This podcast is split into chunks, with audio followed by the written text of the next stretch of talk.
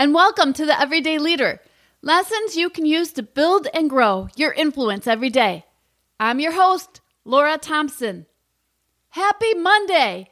And thank goodness it's Monday, TGIM. And thank goodness for this podcast because this podcast is for everyone. There are so many resources out there for leaders of Fortune 500 companies, CEOs, and the like. But this podcast realizes that a leader is not someone who is defined by a title or someone who necessarily leads a large company. We are all leaders in some aspect of our life because leadership is an attitude. It's how you conduct yourself in any aspect of your life. Sure, some leaders have the title. They've been recognized and promoted based on their past success and have elevated their career to a new level. And some leaders our spouses, coaches, teachers, classmates, nurses, athletes. I created this podcast to share decades of my own leadership experience and to provide guidance on how you can be a little better every day.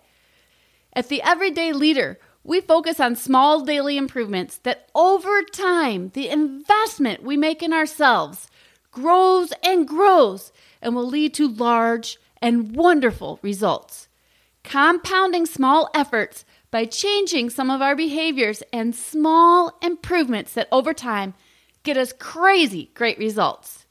You deserve these crazy great results.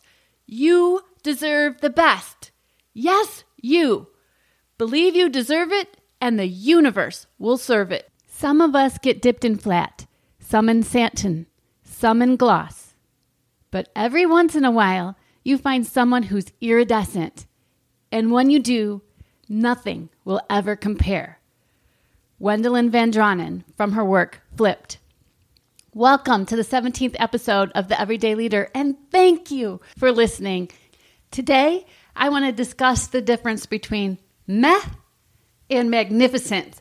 Why some people just get meh results and their leadership never gets very far, and some leaders get magnificent results and very successful amazing careers. And that big difference is the enthusiasm to which they face the world with.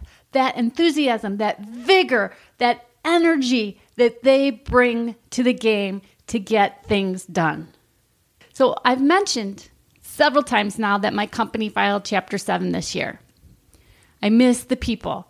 I have to say, I didn't have a best friend at work. I had thousands of best friends at work. And have you ever walked into a room and suddenly noticed someone who's the center of the room? Or you're already in the room and that person walks in and the entire place brightens up by their presence. This describes one of the people I miss daily interaction with the most. She was brilliant. She was my HR partner, and her energy, her energy is infectious. It is impossible not to change your state when she is present. Its root is simple. She is passionate about what she does. She believes in her purpose, and that passion and that belief fill her with energy that she transfers to everyone in the room. For successful people, enthusiasm is a key driver of passion and achievement. It comes from within. If you are enthusiastic about a goal, a job, a task, your excitement will drive you to do your best in order to achieve it. It will keep you motivated to go on and on with it and see it through to success. As a leader, how can you expect your team to be excited about anything if you're not? Your enthusiasm towards reaching that goal will inspire your team to be enthusiastic about the goal because leadership is a transfer of beliefs witnessed through the leader's actions.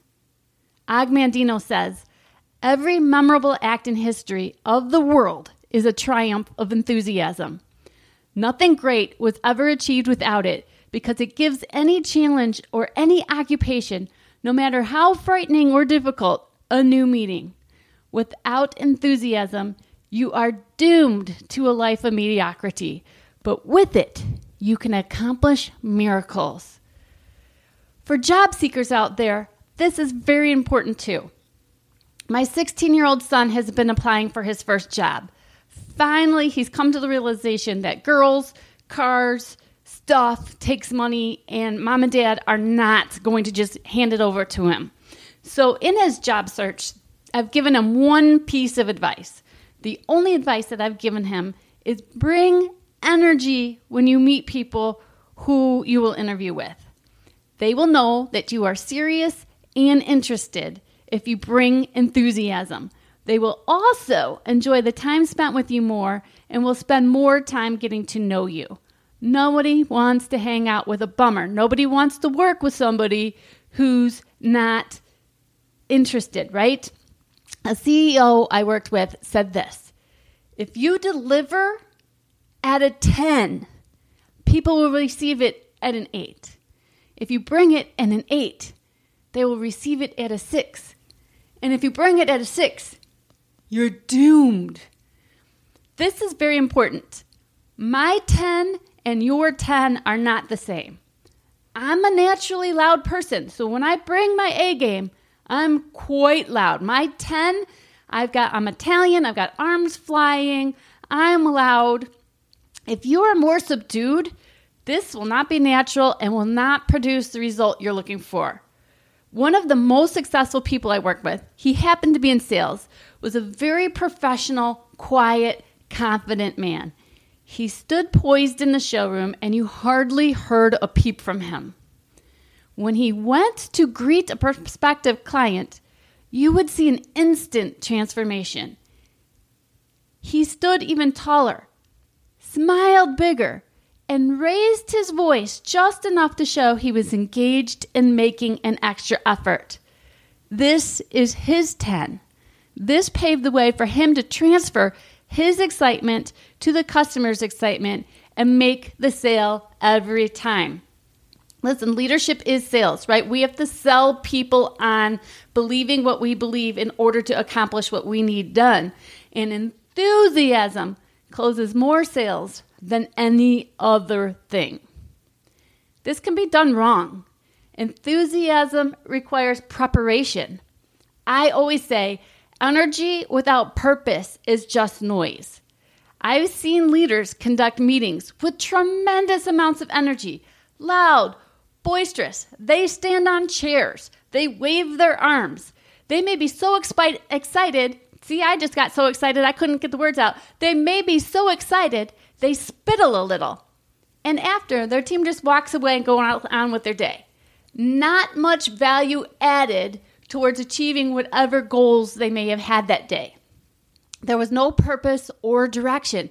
It was all just rah rah. And this is not enough to get people to act. You must prepare. Energy must be a result of your intense engagement, digging deep about your purpose, and that must be what comes through. Not rah rah. That just turns into blah, blah, blah. So take on this week with enthusiasm and see what a difference it makes. Oliver Wendell Holmes says, It's faith in something and enthusiasm for something that makes a life worth living. Go out there enthusiastically and make this a life worth living. And Norman Vincent Peale says, enthusiasm spells the difference between mediocrity and accomplishment. We know that mediocrity is not for you. You would not be listening all the way to the end of this podcast if mediocrity was for you. So go out there again. I can't stress enough. Enthusiasm wins more than anything else out there. Go make it an enthusiastic week. I hope that you've enjoyed this episode of The Everyday Leader. Please like, share, and subscribe to this podcast to cultivate the leader within you. When you are living the best version of yourself, you inspire others to live the best versions of themselves. That is everyday leadership. This has been Laura Thompson, and I leave you with my favorite quote from John Quincy Adams If your actions inspire others to dream more, learn more, do more, and become more, you are a leader.